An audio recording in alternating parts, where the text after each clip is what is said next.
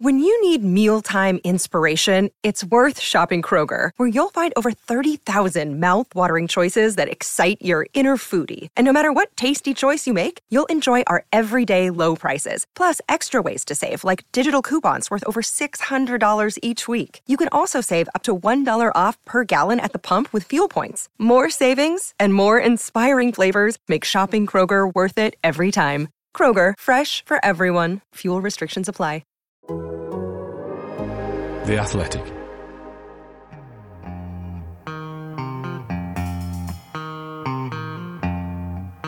The only way to score is, of course, to play uh, with a handbrake off.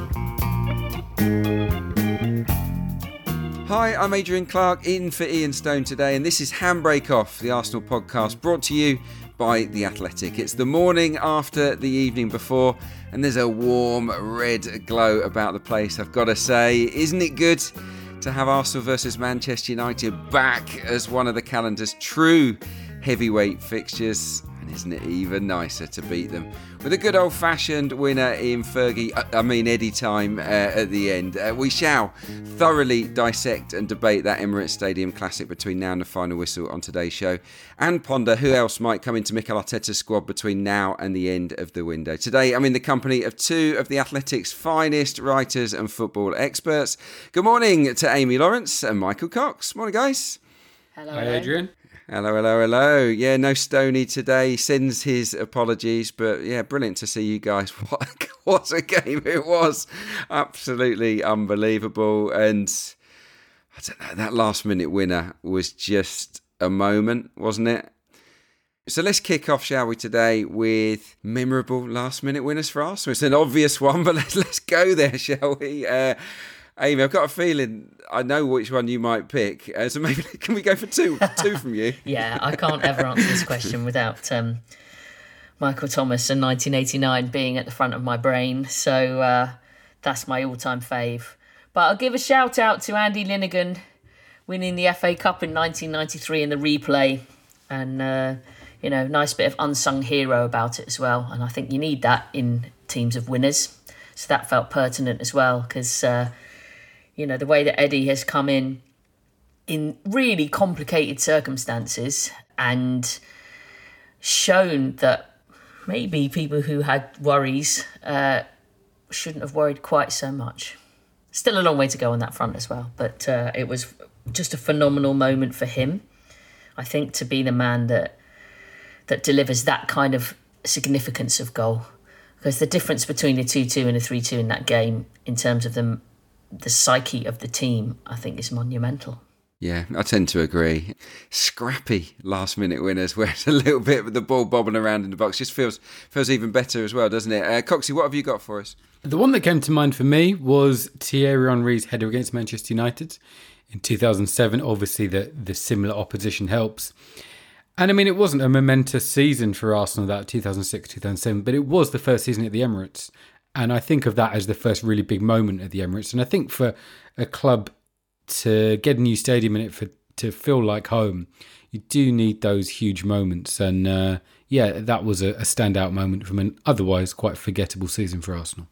Yeah, absolutely. On it feeling like home, by the way, let's let's sort of expand on that while while we brought it up. That stadium, Amy, is just so together at the moment, isn't it? It's every, I mean, everybody stayed behind at the end for what seemed an age. I, I felt anyway. We were trying to kick off our post-match debrief on the breakdown live, and we just delayed it because the punters that were in our studio audience they did not want to come in. They didn't want to leave leave the sort of auditorium. You know, the the stadium was still alive two or three minutes after kickoff. Really special. Yeah, I noticed that as well. Actually, it was kind of uh, I, I, you know, the the sneak off to grab the tube. Um, people were were definitely less inclined. Uh, there wasn't so much on the early exits. I think everybody just wanted to savour and relish the feeling. Um, it was very emotional in there. Was charge. I mean, did you look at Zinchenko's face? Like, I, I did find that I was just watching people for a little bit after the final whistle. I was just looking at people's body language and their faces, and it's just not. It's just I wouldn't say not normal. That's that doesn't sound right, but it's it's taken people into a place that they haven't been to before for a long time. And you can see how much everyone cares. And that comes from the top, it comes from Arteta, it filters through the players and it and it courses through into the into the into the stands. And then I think it kind of somehow feeds through the ether to all the Arsenal fans all over the world who are feeling it as well. Um, there is a very strong vibe I don't know how much you can say that things like that actually can carry you uh, further than you would ordinarily go. Uh, imponderables, you can't kind of calculate the impact of things like that. But it certainly seems to be the wind in Arsenal's sails at the moment. I think that that vibration. Yeah, it isn't normal. You you were right at the, at the start there. It isn't normal. It, it, it, these these feelings, these these moments, that that kind of connection doesn't come around too often, and it's a long, long time I think since since Arsenal f- fans have felt this warm and fuzzy about the team. Um, I had a fan tweet me last night saying I've been an Arsenal fan for sixty years, and I can't remember ever liking an Arsenal team more than I like this one. and I just went, wow, that I mean, what high praise that is, and I think it it kind of sums up where we are on on last minute winners. I mean, it's not the same, but there is a game that ebbed and flowed in a really similar way to this Manchester United one, where we went behind, we came back quite quickly, uh, and then it, it toed and froze. And in the end, we won it with a last minute win. It was in the 1997 98 double winning season. And my mate Nigel Winterburn absolutely loved Nige, and he just lashed. I mean, fans of a certain age will remember it. He, he, he came onto the ball and lashed the ball outside of the foot into the top corner against Chelsea at Stamford Bridge in the last minute, and we went on to win the double don't know if we win on Friday night, we're gonna have to start talking about doubles. Uh, let's not go there just yet. Let's not get too carried away. Um, Listen, we've not got Stony on three. today. Come on, uh, Adrian. You don't. There's not a necessity that you have to actually start going all over the top already just because you're in the Stony sheets exactly. today. Come on, you know you're nice and calm. Here's Trossard now, uses Zinchenko. Zinchenko's ball across. Odegaard, snapped in by Nketiah.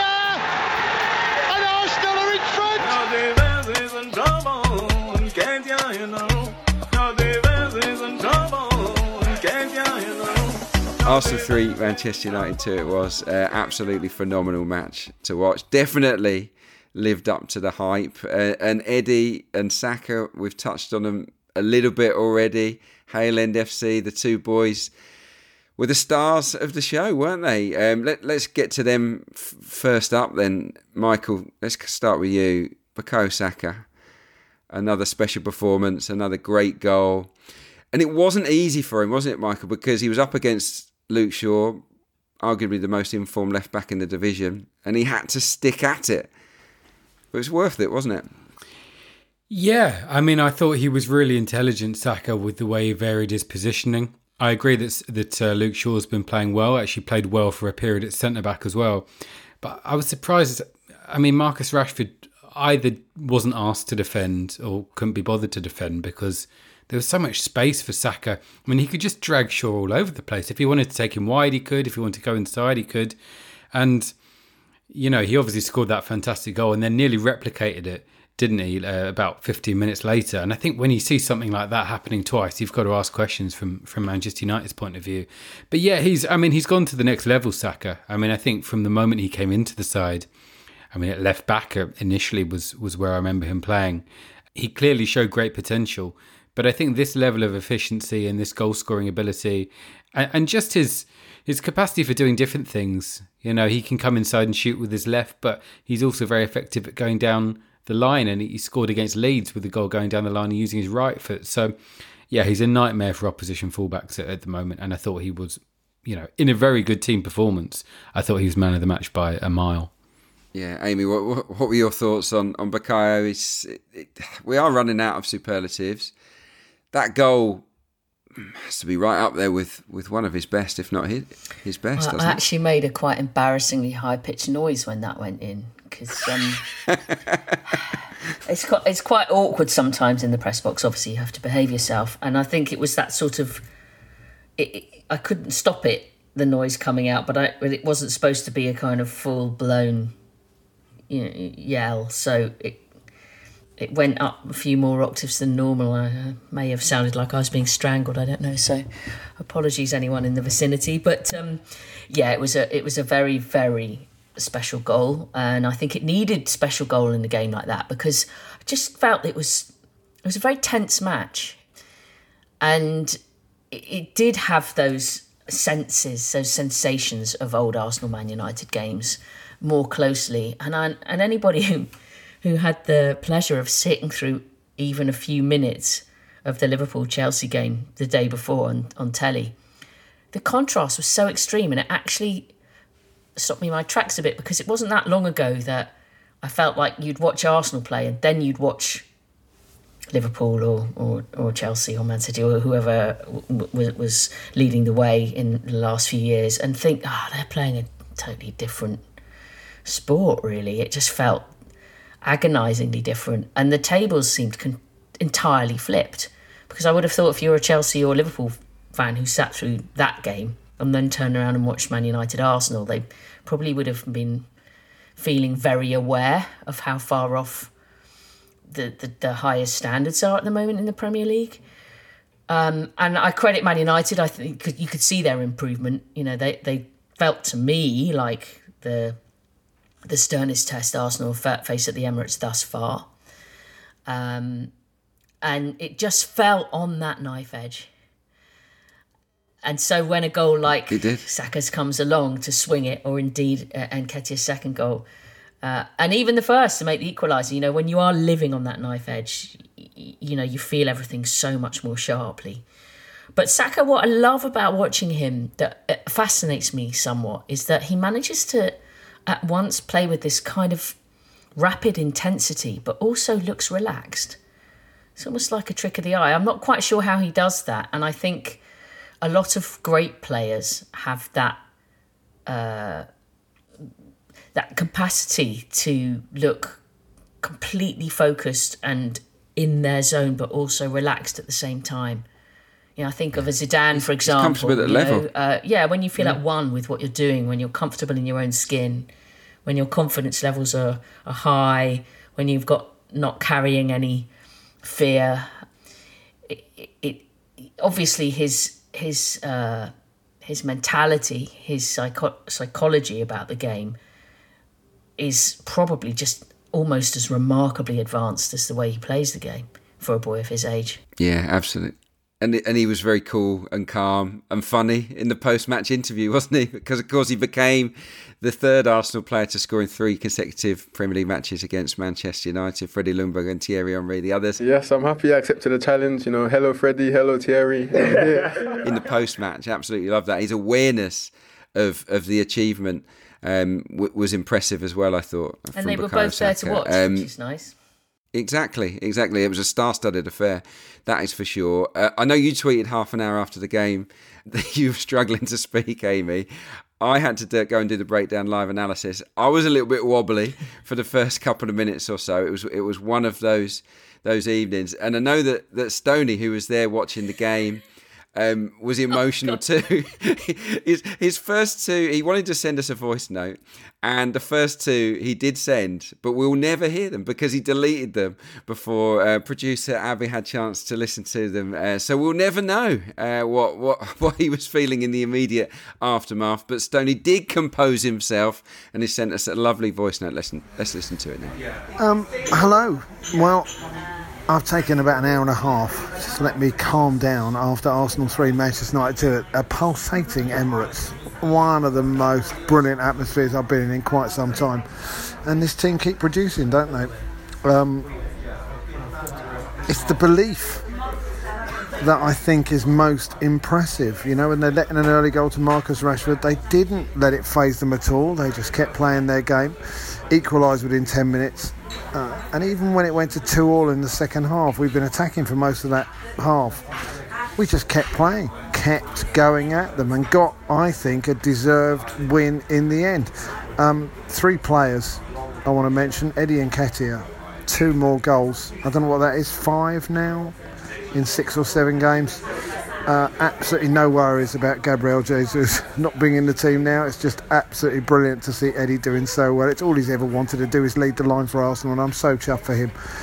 Uh, and the first goal, particularly the header, was great. Uh, Bukayo Saka, obviously. I mean, you know, we're running out of superlatives to talk about Bukayo. But what a superstar. And that one time when he knew he didn't have to take on Luke Shaw, because that was a tough matchup for Bukayo and he had Christian Eriksen in front of him, and he came inside and buried it in the bottom corner. Great goal. Uh, and the third player is Alexander Zinchenko. I mean, I know he's been interviewed and talked about dreaming about the title, and said that when he mentioned that at the start of the season, people laughed, but no one is laughing now. Uh, he is such a fabulous player, and he's a winner as well, and he's lifted the atmosphere of the whole place. Um, I'm very, very impressed with him. Um, and I know what people think about me on the podcast that I get carried away. This, I want to get carried away.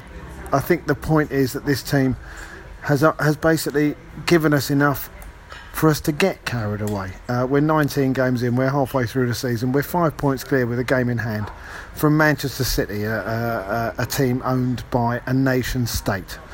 Uh, and we've just gone 11 points clear of Manchester United with a game in hand, I believe. I mean, this is unbelievable stuff from the boys, and um, I enjoyed it very much.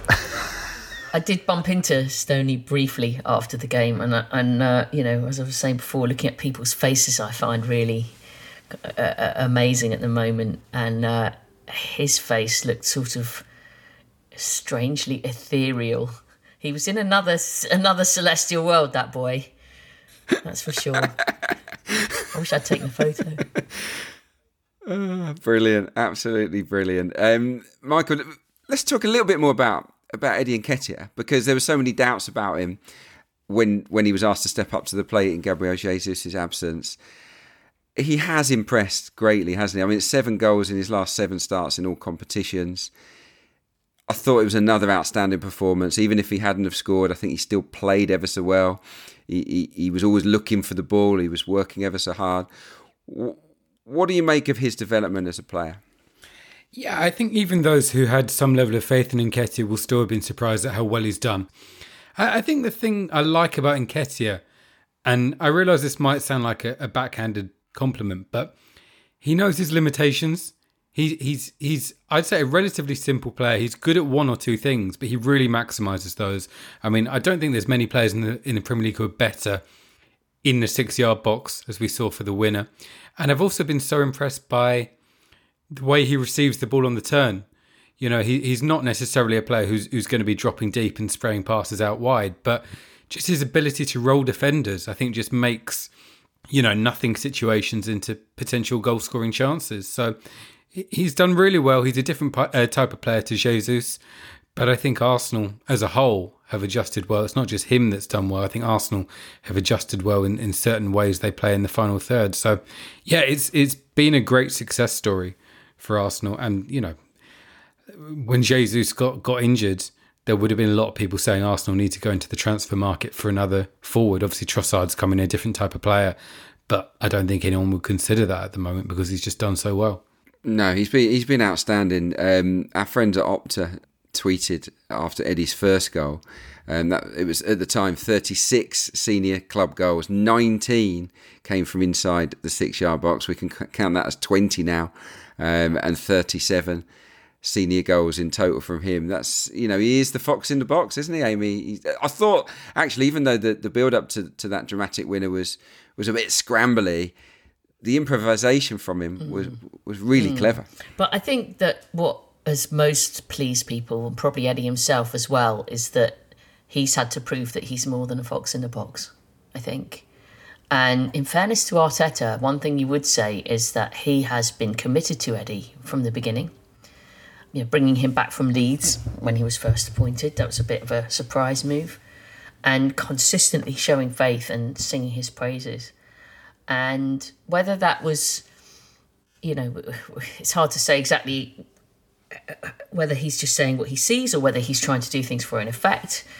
He has had a, a, a great loyalty to Eddie, And like you say, I think there have been various points at which he either could have maybe gone or somebody uh, could have come in as well, particularly lately. But to carry this, I think when Jesus was out, the first thing really I, I almost did when looking at the fixtures was these three fixtures screamed out at me Newcastle yeah. home. Uh, Could see a lot of goals. Tottenham away, not a happy hunting ground in the last 10 years or so. And Man United at home, who are, you know, improving. And that was where I found myself wondering whether Arsenal would have enough goals in them for those matches. And I think the only criticism is that they didn't quite against Newcastle and probably had a player of Trossard's calibre or Smith Rowe being further down the road to fitness been available at that stage, it might have been enough to tip it in the same way that, you know, Trossard coming on did have an impact yesterday. It, it, it did change the attacking dynamic uh, and give Man United something extra to worry about. That you had someone with the um, technical quality and the, you know, he was comfortable enough to run at them quite confidently from the get go. It, it, you know, it was part of that grandstand finish. But to have come through those three tests with seven points and maybe a little unlucky not to be more because they were the better team against Newcastle. In the absence of Jesus, I think is the thing that is uh, it's a massive building block for this team in their development. And uh, you know, the next one obviously is, is, Man City are on uh, over the horizon in two different competitions. Mm. But what will happen, Amy, is that we, we've delivered in those games, particularly the last two, where we we could have scored more. Let's face it, Manchester United had a lot of last ditch tackles in the game. Eddie Nketiah could easily have had a hat trick with that, that half volley that really he probably should have found the corner from that De, De Gea pushed away against Spurs. I think we could all see that that we could have had five there. I do think that that this team will now believe they can go to the Etihad or entertain City at home and really get after them, don't you? I mean, I mean, Michael. I mean, oh, Amy. I'll go to don't you. Don't you think that, that, that the critical factor is keeping as many of these people fit and sharp as possible? And I, and I did think I quite like Michael's view on this. Um, Tomiyasu coming on at half time for Ben White was quite indicative of being able to use the squad in a way that I think Mikel Arteta has been a bit reluctant to. He doesn't want to mess about with his so-called sort of first picks too much but he came in and actually changed the dynamic a little bit. Yeah, I, I thought White had a, a, bit of a difficult first half actually against Rashford. He was also on a yellow card as well. And I think that's another positive for Arsenal is the fact that, you know, at the start of Arteta's reign, discipline was a big issue. Arsenal were getting a lot of red cards. They haven't got a single red card this season. Yesterday was the game where uh, if you got a fifth booking of the season, players will be suspended. And Arsenal have ended with Saliba, Gabriel, Saka, and White all on four yellow cards. So they've really, you know, sailed close yeah, to the wind. A little, bit, little bit nervy, but it's just little things like that that it's it's almost hard to find a phrase for this because people think you're saying Arsenal or whatever team are being lucky. It's not being lucky, but there's just so many little things that are just going Arsenal's way. Like the winner yesterday. I mean, I thought Arsenal were the better side and really could have won that by two or three goals, but also they came very close to drawing it and they didn't. And I think when a side goes on to win the league in unexpected fashion, I think of Leicester in the same way. I know it's a different kettle of fish, but there's just so many last minute winners, so many things where you just thought that's that's gone their way. And you know, to get 50 points after 19 games, I mean, I don't think there's much chance of Arsenal sustaining that. Um, but even if they get 40, 45 points in the second 19 of games, which of course features two games against Manchester City, I think they've got a very good chance of winning the league. Yeah, I'm I'm so glad you brought brought up that that sort of mentality because there is a point in some games where you get to the last throes of it, the last 10 minutes, and you think, well, if we can't win it, let's not lose it. And Manchester United had that feeling. Erik Ten Hag had that feeling because he made the substitution with Antony and uh, he brought on Fred. He went defensive, but here we didn't. We kept pushing and pushing and pushing. It was relentless, wasn't it, in that second half? And that's one of the qualities I love most about this Arsenal team is that desire to to to keep going and and break the opposition through relentless, sustained pressure. Now, I've got a stat for you. We had 63 touches in Manchester United's box in the entire game. An amazing stat. 41 of those came during the second half, and I, I, got on I got on the hotline to our pals at Opta uh, straight after the game, and I said, "This feels like it might be a record. Can you tell me if Arsenal have ever done that against a Big Six team?"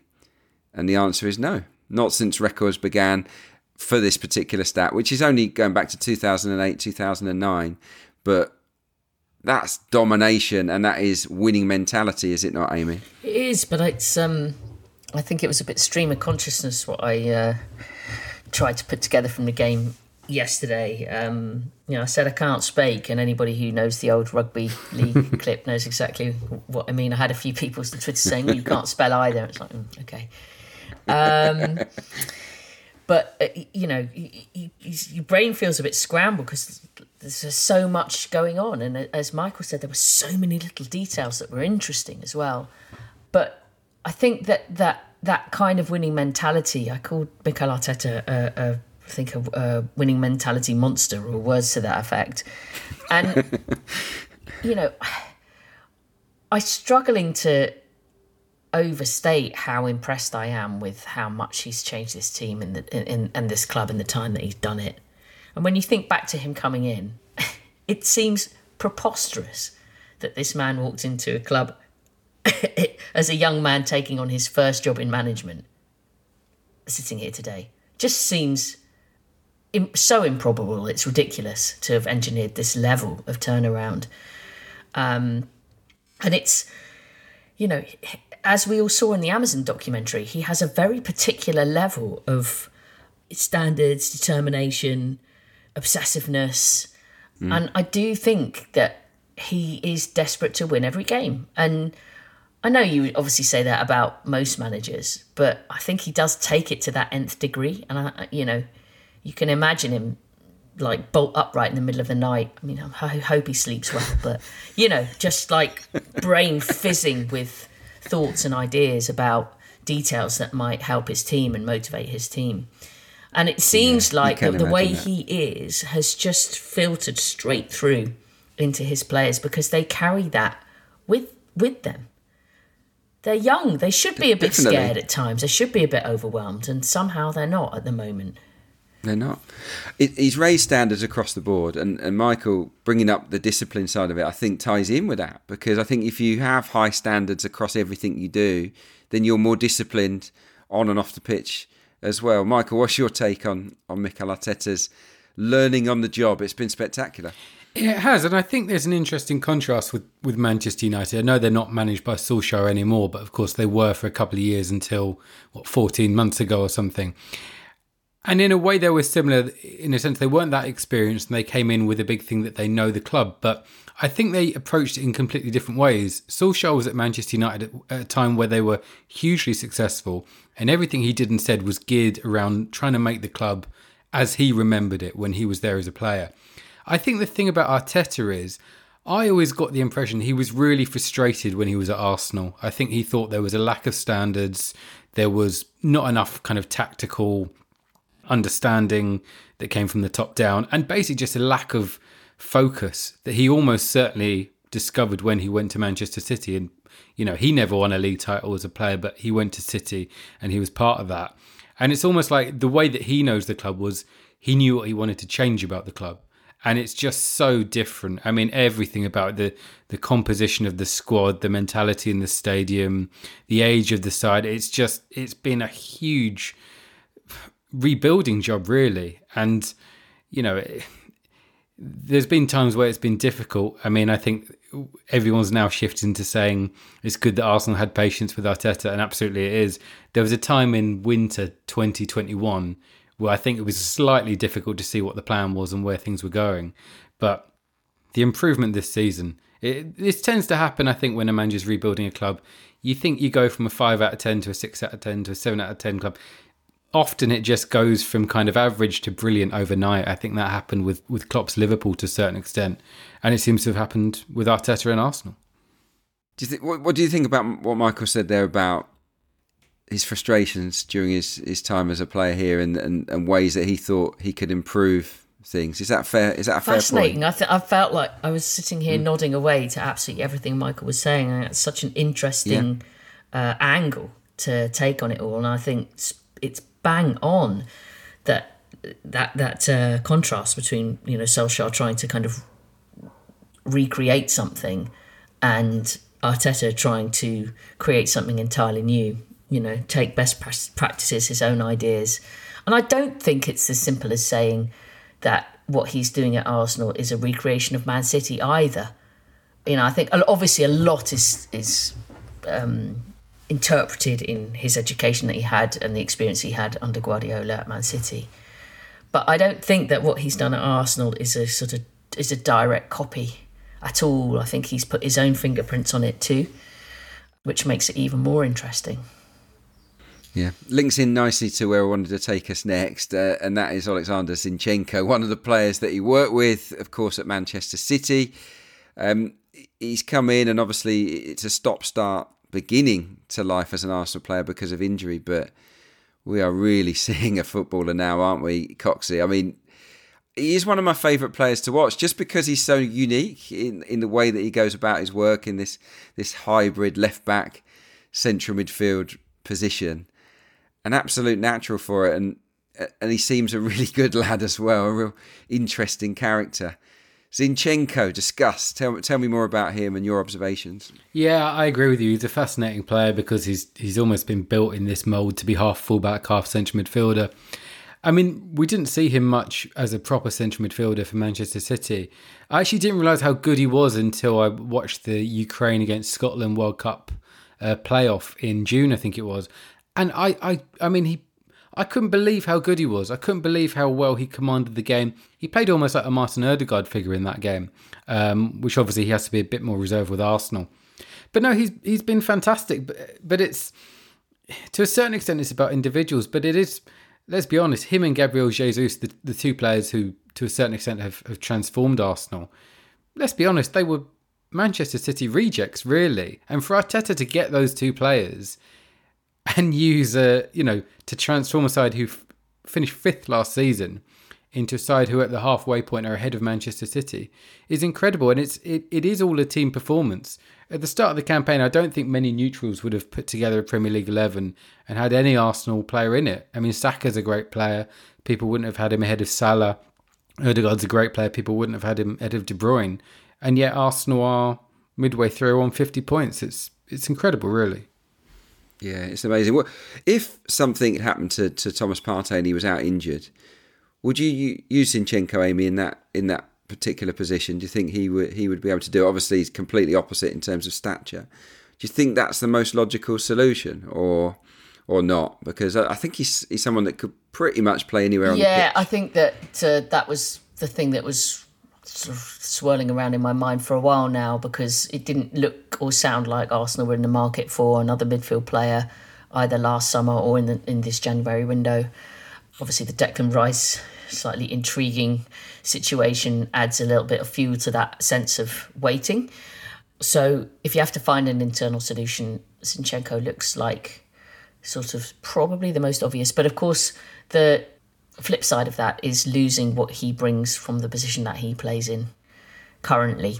Um, and although he's ostensibly, you know, a left back, he he he has this freedom um, to pop up all over the place, and in particularly did yesterday. I think he was even more uh, adventurous uh, in the game against Man United because it just looked like it meant so much to him personally he just looked like he, you know, I felt like whatever he's on, I wouldn't mind trying it type of stuff. It was like, it was wild out there. Do you think he made it to match of the day like he promised he would? Oh, I don't I know if he I don't. I don't oh, think do he think would have gone did? to sleep. Um, I think he would have gone home, watched everything he could watch, been on and off all the social media that he fancied, and you know, on his phone to his friends and and uh, what have you. Absolutely, I'm I'm sure when you're as full of adrenaline as he must have been at the end of that, I don't think he goes home and just puts his feet up. I don't think so. I think Mikel wanted to give the players a day off. I think he knew it was important, even though they're playing on Friday. I think he knew that they needed a day off today. Uh, they, they were out on the pitch the players that weren't Thought you were going to say out on something a else quite- there. No, yeah, it sounded like it, didn't it?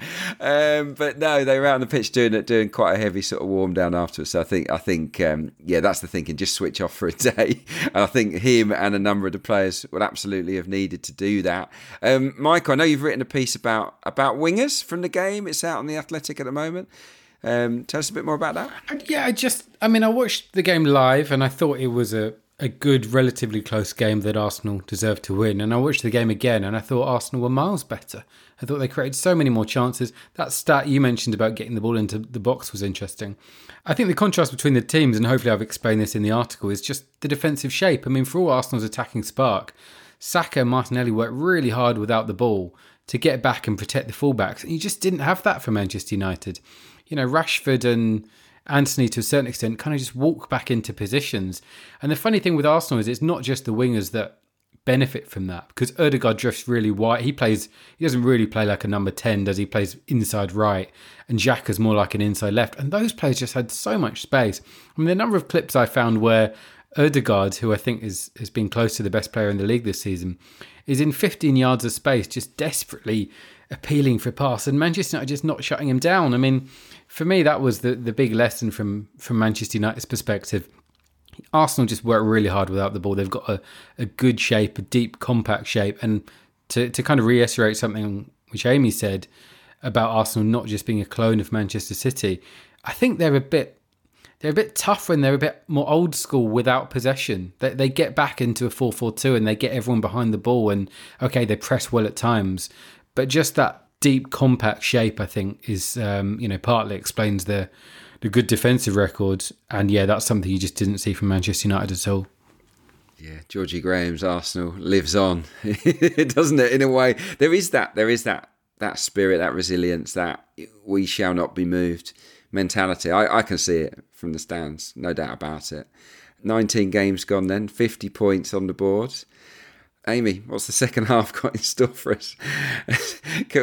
what what should we be aiming for um, from where Oh, You're we're at? get that off I mean, me. One game at a time, uh, Clarky. I'm not going down yeah, that road. you're still going, still going with that. That's fine. That's fine.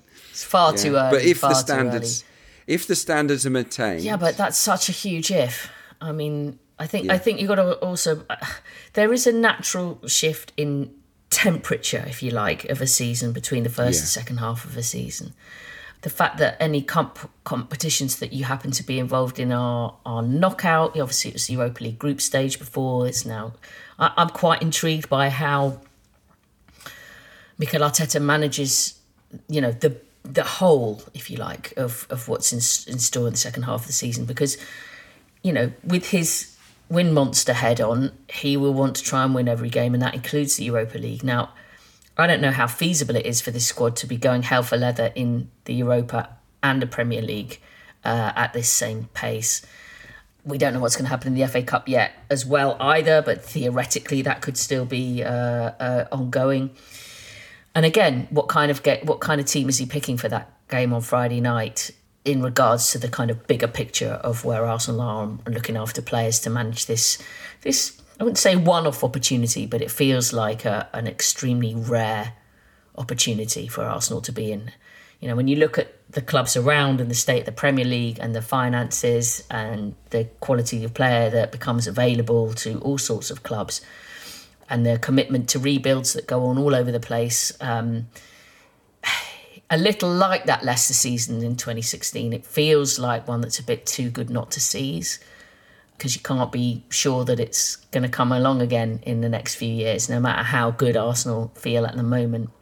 So that's a kind of long-winded, probably way of uh, of just being cautious and enjoying the moment, which is exactly the way that I, I'm trying to do it. Not get too far ahead of anything. It's way too early, and I think even the even the, the opponents that you're playing in the second half of the season, there's a different temperature to those games because they've got their own stuff going on. Everything feels more on that knife edge, a bit like yesterday, than in the first half of the season. So yeah, I, I, I think expecting another 50 points is unrealistic, but you know, whether 40 is achievable and where that takes you, I, you know, I just want to be open minded and hope for the best. Exactly. Enjoy the moment. Um, I think cautious optimism is, is the best way forward. And, and the, what you're talking about there just, just stresses the importance again to, to beef up the squad in this January transfer window as much as we possibly can. We'll be talking about that next. You're listening to Handbrake Off, the Arsenal podcast, brought to you by The Athletic. Looking for an assist with your credit card, but can't get a hold of anyone? Luckily, with 24 7 US based live customer service from Discover, everyone has the option to talk to a real person anytime, day or night.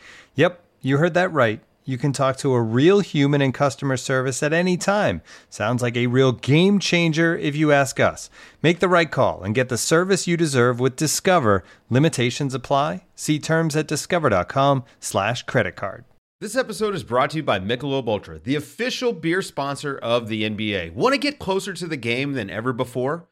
Michelob Ultra Courtside is giving fans the chance to win exclusive NBA prizes and experiences like official gear, courtside seats to an NBA game, and more. Head over to michelobultra.com slash courtside to learn more. We were a bit uh, with the handbrake at time.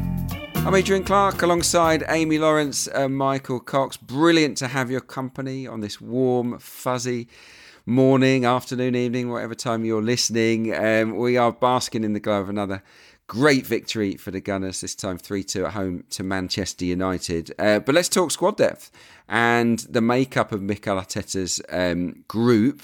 Leandro Trossard has come in. We touched on him briefly earlier on in the pod.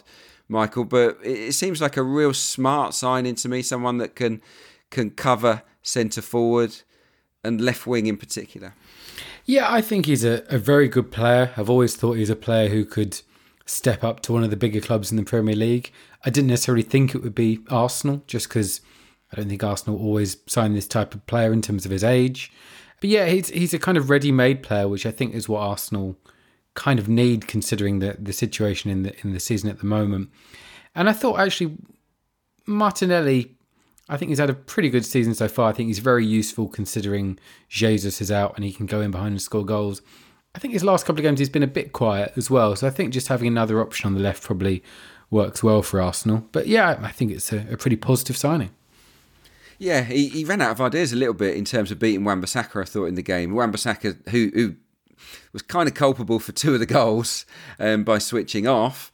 But I think in general, in 1v1s against Martinelli, he, he handled himself pretty well. Now, Amy, me and you have been banging the drum for another striker for, for what feels like um, years. Um, um, he is a striker. Is he is he number three striker? Does this sort of satisfy you uh, in terms of that we actually don't need another number nine now? We've got Jesus, we've got Nketiah, we've got Trossard, we do have Martinelli as an option if if we need him. Is that enough now? Can we stop talking about it? Uh, hopefully, I, I, definitely feel much more comfortable about it. That uh, a player of his, like Michael says, ready-made stature is available, and he can play across the front line and cover in all sorts of ways. And I'm also really encouraged that Smith Rowe is getting closer and closer by each passing week to you know being able to uh, bring his special qualities um, you know, I do think you have to be able to change games up. You know, we're living in an era now with these enormous substitutes benches, and you need to use them. We need to to, to uh, look after the the shape of the team and the individual fitness of everybody you know involved and if you can give little breaks here and there to players who have been relied upon absolutely virtually every minute of every game. Um, really important players, and I think that's really such a big help. So I, I was pleased with that signing, uh, even though I'm not going to lie and say that the Mudryk thing doesn't still hurt a little bit. Because um, while I think Trossard looks like a man very much for the present, Mudryk clearly would have been someone for the present and the future. And he does look like his uh, potential kind of levels are, you know, really exciting. His ceiling, yeah, his ceiling's so high. He's so quick, Mudryk. Yeah, you can, you can, we, you can see why it. Arsenal gave it everything that they had. Put it that way. But I think Absolutely. given that fell through, the fact that they were able to get someone in as quickly as they did, who fitted the kind of uh, criteria that Trossard fits was was well played, and obviously now there's Yeah, uh, there's more uh, expected any moment now at the time of recording. You know, we're expecting to hear things are signed and sealed on uh, Kivior. Uh, is that how you say it? Uh, I believe so. I think so. Yeah, yeah. Jakub Kivior, 22, Poland international. We're signing him from Spezia apparently for 17 and a half million pounds plus plus add-ons. Obviously, yeah, that Mudryk money. We've got a bit of spare change knocking around. It makes sense, doesn't it, to to beef up that bench um, and strengthen the areas where we're a bit light. And and left side centre back, Michael is is a position that we don't really have a natural cover for. Gabriel has played pretty much every game this season. Um, I don't know how much you know about Kivior, but the bits I've seen, he looks aggressive. He looks like a proper defender, but also someone that can can add that balance uh, in the left side centre back. Yeah, I, I thought I wasn't at all aware of him, and then I realised actually I must have seen him play against Argentina at the 974 Stadium in, in Doha last month, which I must say I don't have any re- recollection of whatsoever. um, but yeah, I mean, he's another young player. That's a good thing, right? He's a defender. You Yeah, didn't notice him much, yeah, I do. I do yeah. agree. He didn't get embarrassed by Messi or anything like that. So yeah, it, it seems the right, the right kind of mold of player, doesn't it? I expect a player who probably won't play much this season. Um, I just think unless there's an injury, Arteta will try and keep that defense intact. But uh, yeah, maybe one for the future. Another one for the future, Amy, could be um, a young teenager right back, um, Real Valladolid, Valladolid uh, right back, Ivan Fresneda. Um, it's a shootout by all accounts between Arsenal and Borussia Dortmund to land him. About £13 million is the price. He'll be loaned immediately back to the La Liga club should he join us. But again, it's just building blocks for the future, isn't it? I suppose. I mean, how- many right backs do we need? That's that's what some people might say. But if there's a good young and around and available that might be ready in a year or two's time, it makes sense to go in for Not them, right? necessarily in a year or two's time. I mean, I think that um, uh, it's part of Arteta's quite aggressive vision, really. That is, if he sees someone that he envisages being a serious player, he just wants to get them in and uh, you know deal with that later. I mean, you know, I- I still think it was not that long ago that Arsenal's new look back four, which had Kieran Tierney and Tomiyasu in it, was the talk of the town. And Yeah, those are yeah. two players that have struggled a little bit for game time this season. And, you know, Arsenal top of the league. It's very difficult to argue. so uh, I think if you are ruthless, and Arteta is, then if he sees something that he likes, that he thinks is going to be um, an improvement, because he doesn't want things that are as good as what you've got, he wants things that are better. I say, the Trossard deal is, a, is, a, is slightly exceptional circumstances, but certainly when you look at Mudryk and you look at Kivior and you look at uh, Fresneda, then th- that's the sort of thing that is the next phase of developing what has to be a squad that can manage Premier League and Champions League next season. You can't be playing your, your, Definitely. Uh, your second string in the Champions League, obviously. So that's where I think there's a bigger picture strengthening going on. It's not just about right now. Okay. Well, with it, with that in mind, then, guys, I know that transfer transfer news isn't your you know strongest area of expertise either of you, but um, the, do you think that's it, or do you think there'll be one you know another surprise between now and the window? What's what's your what's your gut telling you? I think if they see another person or they've got their eyes on someone else that they like, who's affordable, who's available, they'll they'll try and do it. But I think they can also be pretty satisfied with with uh, what they've what they've managed to achieve so far. Yeah, definitely. Um, before we wrap things up, just wanted to bring up the the, the women's team briefly. Their match at, at Brighton was postponed yesterday. It was one of a raft of games that were called off pretty late. You got to say, due to due to frozen pitches. Obviously, the Chelsea Liverpool game actually kicked off, and then just I think seven minutes into the match, the referee deemed it deemed it unplayable, which seems farcical given given that that during the warm up they agreed to go ahead with the match, and earlier on in the day that, that it passed the pitch inspection. So yeah, not not great, not a good look for the WSL. And I know that um, there are pieces up on the Athletic about this. Um, Michael, what, what's your take on on this and the talk or the the anger that's out there that that the women's teams aren't getting the investment in, in undersoil heating. Should Arsenal, for example, you know, pay for in, undersoil heating at Boreham Wood to ensure this kind of thing doesn't doesn't happen moving forward? The same with Chelsea at Kingsmeadow. what's your view on this? Well, I was actually at Kingsmeadow yesterday for the Chelsea Liverpool six or seven minutes. Um, and I must say, I'm pleased he got called off for various reasons. One, it was exceptionally cold. Two, of course, the safety of the players.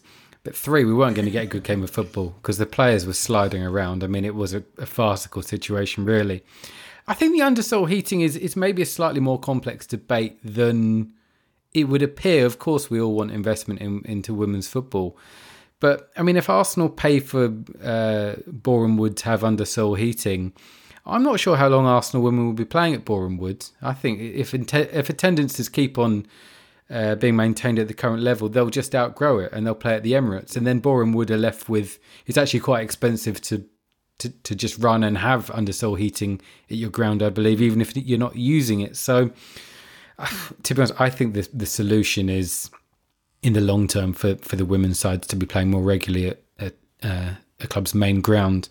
But yeah, the, the way it was handled yesterday at Chelsea was was pretty farcical, and I was I wasn't actually working, but since I was there, uh, I kind of and you know was asked to speak to a few Liverpool fans who'd made the journey down, and cool. But I mean, they'd set off at five a.m. They'd had a six-hour coach journey. Nice. They'd been following the Twitter updates on the way, and obviously were overjoyed when it said "game on." And then they get seven minutes, and and uh, and they're back home, and they had to wait as well because the coach driver had to take a one half hour break or whatever it was. they oh, actually had to, they had to, to wait for him to drive him back. And I think the worst thing is next weekend Liverpool FA Cup away at Chelsea again. So uh, I'm not sure how many will be making the journey next week. Yeah, the uh, the the Chelsea players didn't put money behind a bar. I know. I was. I'm assuming. Uh, great gesture. Yeah, great gesture by uh, Lotte Wubben-Moy. I thought that was class, especially because the Arsenal men's game was on the TV, so they could enjoy that. No, that was that was a great gesture. I feel slightly aggrieved I didn't get uh, didn't get the same from any Chelsea players. Although Emma Hayes offered offered everyone a free hot dog at the uh, rearranged fixture, so I will I will take her up on that. Yeah, so you should love it. Uh, yeah, we got good eggs, haven't we, in the in the men's team and in the women's team? By the sound of it, well done, uh, Lotte Wubben-Moy. Uh, right, let's have a song to finish, shall we? Um, really enjoyed the show. Really enjoyed yesterday. What's the What's the song, Amy, that you want us to to play out on tonight? I've gone for a song by Eddie Grant because I thought Eddie, Eddie, Eddie deserved something, and uh, Electric Avenue. So. We're going to rock down to Electric Avenue and then we'll take it higher. Oh, no, we're gonna rock down to Electric Avenue and then we'll take it higher. Oh, we're gonna rock down to Electric Avenue and then we'll take it higher. indeed. Yeah, it's going to happen.